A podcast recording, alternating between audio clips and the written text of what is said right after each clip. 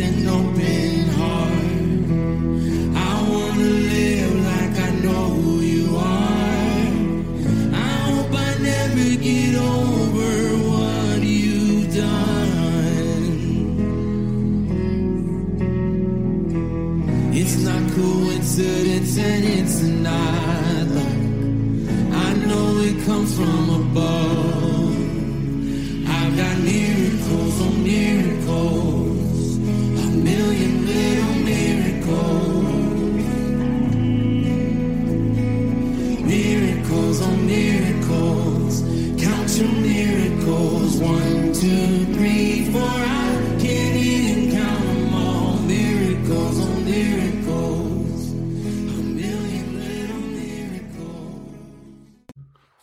Howdy, folks. I want to welcome you to another episode of Life Around the Fire. My name is David Hutari, and I'll be your host today. We are a podcast that is devoted to spiritual growth. And when I'm talking about spiritual growth, what I'm referring to is growth in our relationship with God and in our relationships with one another. What we're going to do today in this episode is take a look at a statement that Jesus made in a time where there was so much political pressure that the people that were living in that area that Jesus was referring to when he made these statements, they felt like they were going to explode. There was this heavy pressure that was on this group of Middle Eastern people, Israelites, Jewish people, heavy, heavy, heavy pressure from Rome. The Roman Empire was the one in control, and they were a degraded, strong fisted, heavy handed, very evil empire. And they were the ones that were in charge. The Roman Empire was large and in charge, baby. And then the people, the common folks, people like me, people like probably like you, people like us, the common folks, they had the pressure coming in from a religious group of people. The Pharisees, the scribes, Sadducees, these people that made up a very political religious group of people. And they were putting the squeeze on the people. And so the place was a pressure cooker of anxiety, to say the least. People were living with that in the atmosphere all the time. You know how you can walk into a room and you can feel the tension? Well, you can walk into a country and feel the tension. There was tension all over the country. And when Jesus made this statement that we're going to look at today, it sounded fantastic. It sounded like, okay, yeah, in a perfect world, but not in this one. He said, Blessed, meaning to be envied.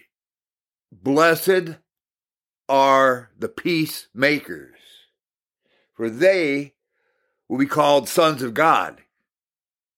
Now, he may as well have said, Pigs can fly, and they're going to do it on Tuesday. When he made the declaration that there's a blessing on the peacemakers because they're going to be called children of God, the tension that was in that area politically alone was full of strife, let alone economically, let alone in a family environment, let alone in places where people were just interpersonal, neighbors. I mean, it was tense, man. And Jesus is saying, the people that are peacemakers are blessed because they're going to be called children of God. It's like, yeah, right. Who's that going to be? Who, who around here is going to fit that bill? And Jesus is looking right at the people who are going to do it. That's you and that's me. By and large, people that have a common background, meaning we haven't come from a lot of wealth. Maybe we've even come from hard times, but we have been kind of like in the middle where we are in common with a lot of people. So the common folks are feeling what we were describing as tension and then some.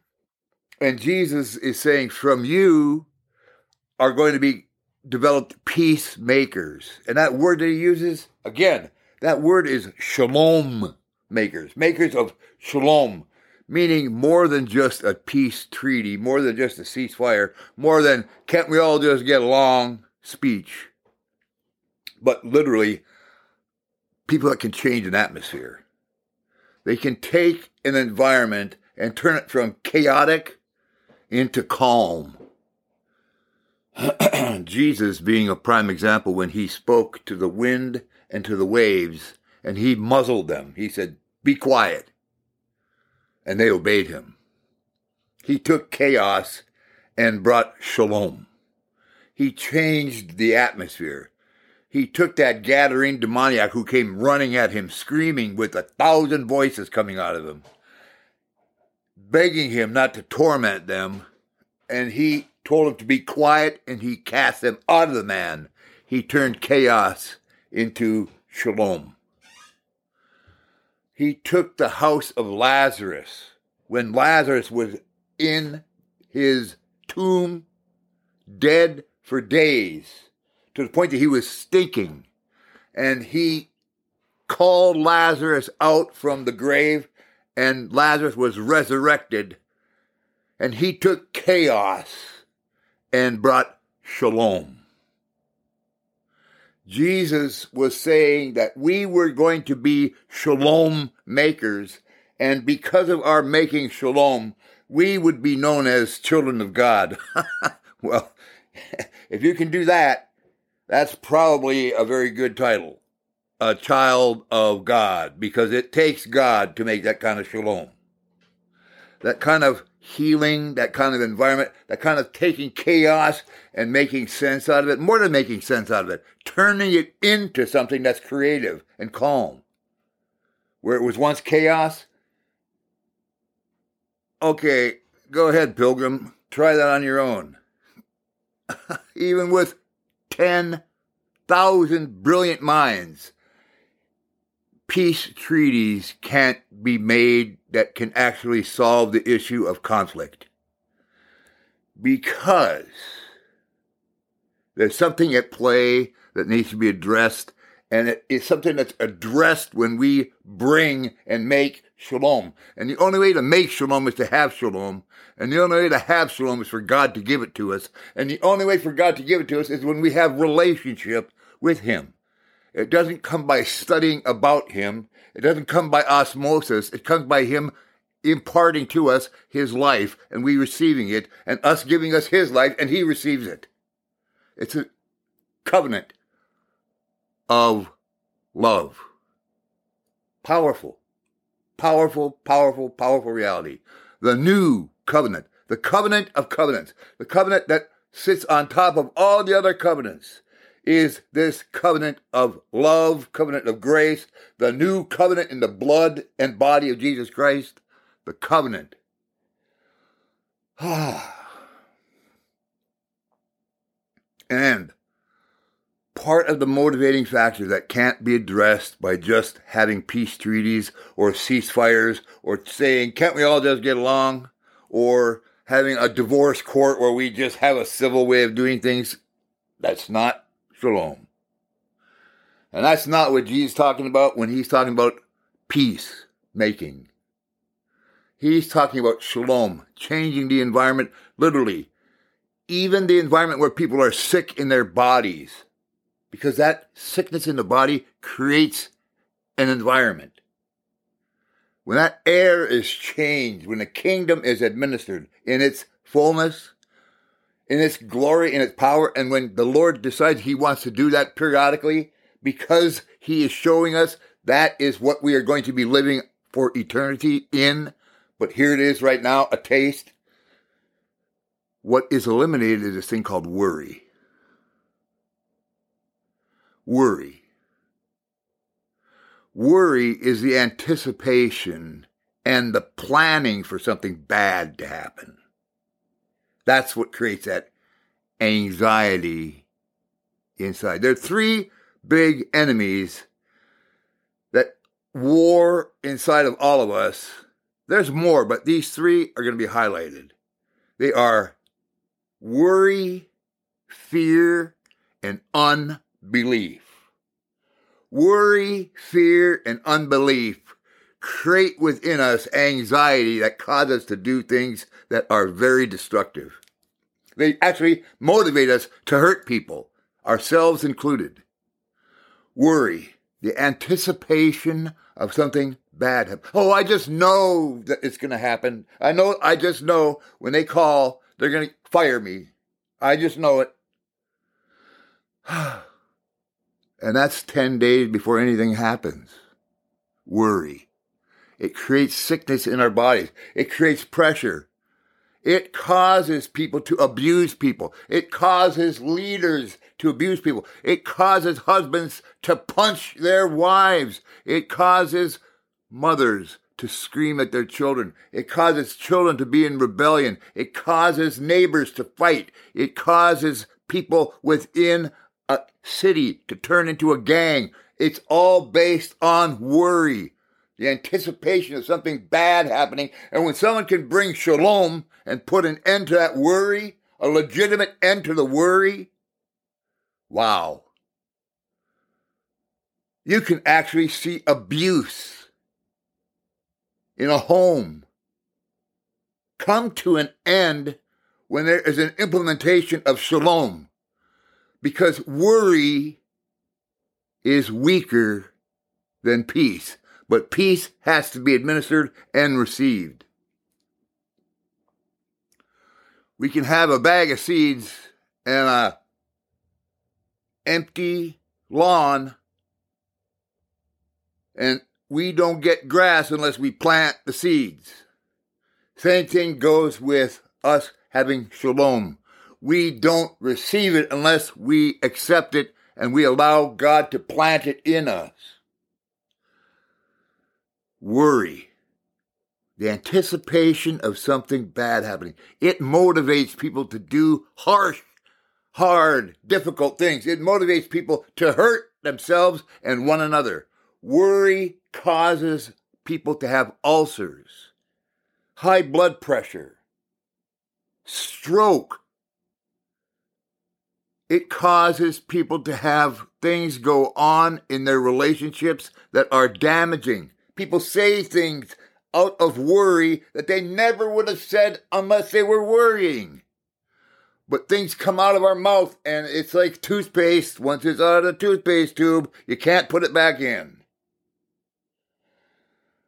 Worry. Worry that has that sense of just absolute intoxicating, twisting ability because somehow we think there's, by doing it, we just might be able to prevent that bad from happening or we can prepare ourselves for it. However, what it does is it produces an environment that is suffocating. It chokes out life. Worry leads to fear, Fear leads to unbelief. Unbelief hardens our hearts because it's easier to have a hard heart than to believe something where there's a potential of being let down. It's easier to have a hard heart, so we think, than to have a heart that's tender that leaves us vulnerable to being hurt if we're let down. But it's a lie. Unbelief a hard heart leads to death. Not only death physically, but death relationally, death when it comes to vocations. Unbelief crowds out life, and life is the sustaining force by which we live. Man doesn't live by bread alone. We live by the virtue of every word that comes out of the mouth of God because that's life. Life comes out of the mouth of God. Praise God. And that life is shalom, peace, calm, where you don't worry. See, I can't believe I worry. I, I mean, I live a life of worry. I don't know what I would do without worrying. I would, what would I do with all the time that I have on my hands without worrying? How about enjoying life, like being at peace and actually enjoying the fact that things are going okay, not anticipating something bad is going to happen down the road. Eventually, eventually it's going to go bad. I just know it. Uh, can't be good. It's too good to be true. How many of us have worried ourselves sick? How many of us have worried relationships sick?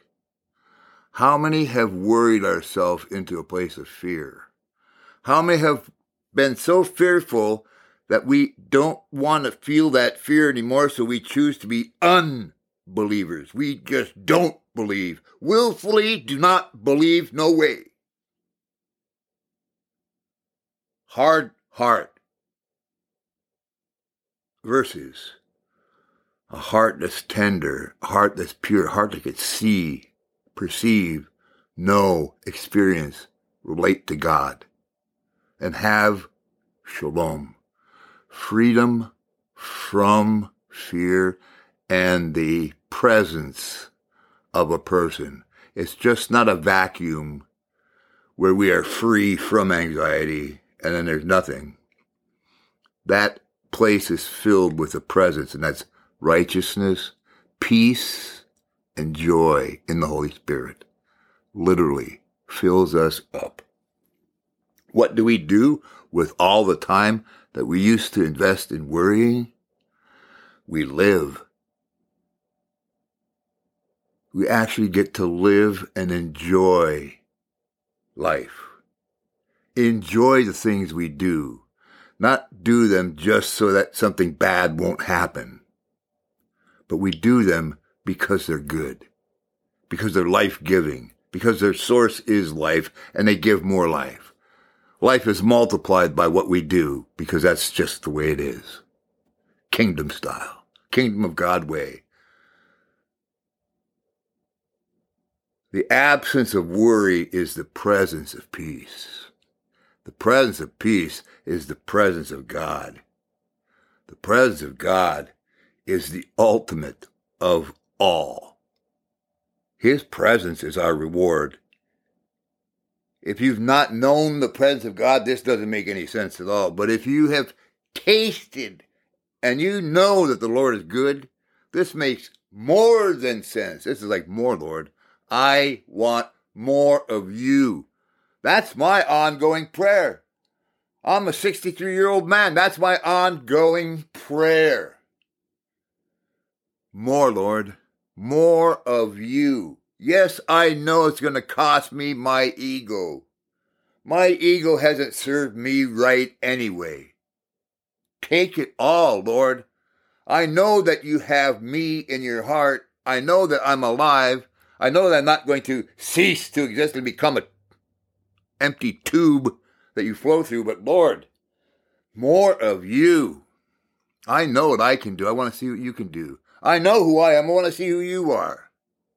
That stuff right there. And that doesn't come because of worry. That comes because of peace.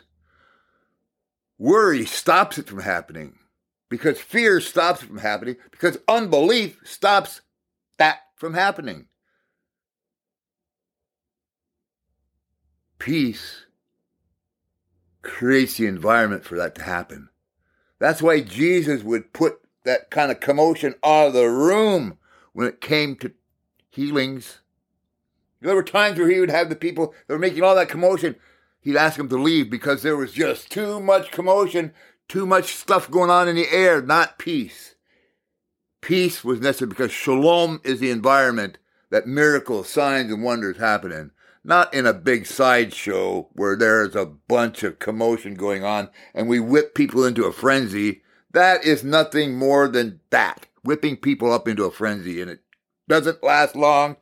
It might generate some money and some excitement, but afterwards, it usually leaves people heartsick and disillusioned. Whereas peace, something done in a solid atmosphere of peace, is enduring. It has endurance because it was born in peace, not in hype. We don't need to hype one another up.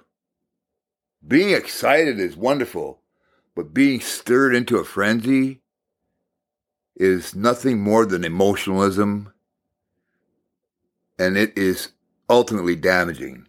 But being excited and dancing and singing and praising God at the top of our lungs and with everything we have, praise God, yes. When that's coming from the heart and not as a result of us being whipped up into an ecstatic frenzy, and we call that being filled with the Holy Spirit, that's nothing more than being whipped up into an ecstatic frenzy. And that's what the heathen do. But peace, peace can be excited, but it's peace because it has the inner strength and stability and self control. Not being a control freak, but having self control. Knowing how to function, but letting go and letting God demonstrate what his kingdom's all about. you say, that sounds like you're contradicting yourself. Being in control but letting go? Yeah, exactly. That's exactly what, that's it right there. Being in control and letting go. Don't worry. Shalom. Let's pray. Father, thank you so much for your shalom, for your peace, for your power, for your presence, for your reality, for your kingdom, Lord. Father, demonstrate your kingdom and the things that please you. Lord, demonstrate them here on earth as they are being demonstrated in heaven. And we thank you for giving us everything that we need. Everything that comes out from your mouth is what we need, and we thank you for it, Lord. We walk together with you because you have designed it that way. And I, along with others, worship you as a result of your great goodness, your tender mercies, your loving kindness. Just God, really, for your presence, for who you are. We honor you, we bless you, and we speak shalom. Where there's worry, we speak shalom. We call shalom into being. We fill the air with praises, not worry, not songs of worry, but songs of praise, Lord. We honor you. We bless you. We say, Blessed be the name of the Lord. And we speak these things in the name of Yeshua, Jesus, our Lord and Savior. Amen. Amen. Amen. All right, folks. I love you. If you have any thoughts, questions, concerns, please feel free to drop us a line at lifearoundthefire at gmail.com. We will get back in touch with you. If you have any other needs, yeah, man, please just drop them in there. And uh, once again, it's lifearoundthefire at gmail.com. Sometimes we like to surprise someone and pay an electric bill or something like that. if you have something that's going on that we can help out with, let us know. Uh, in the meantime, God bless you. Adios, amigos.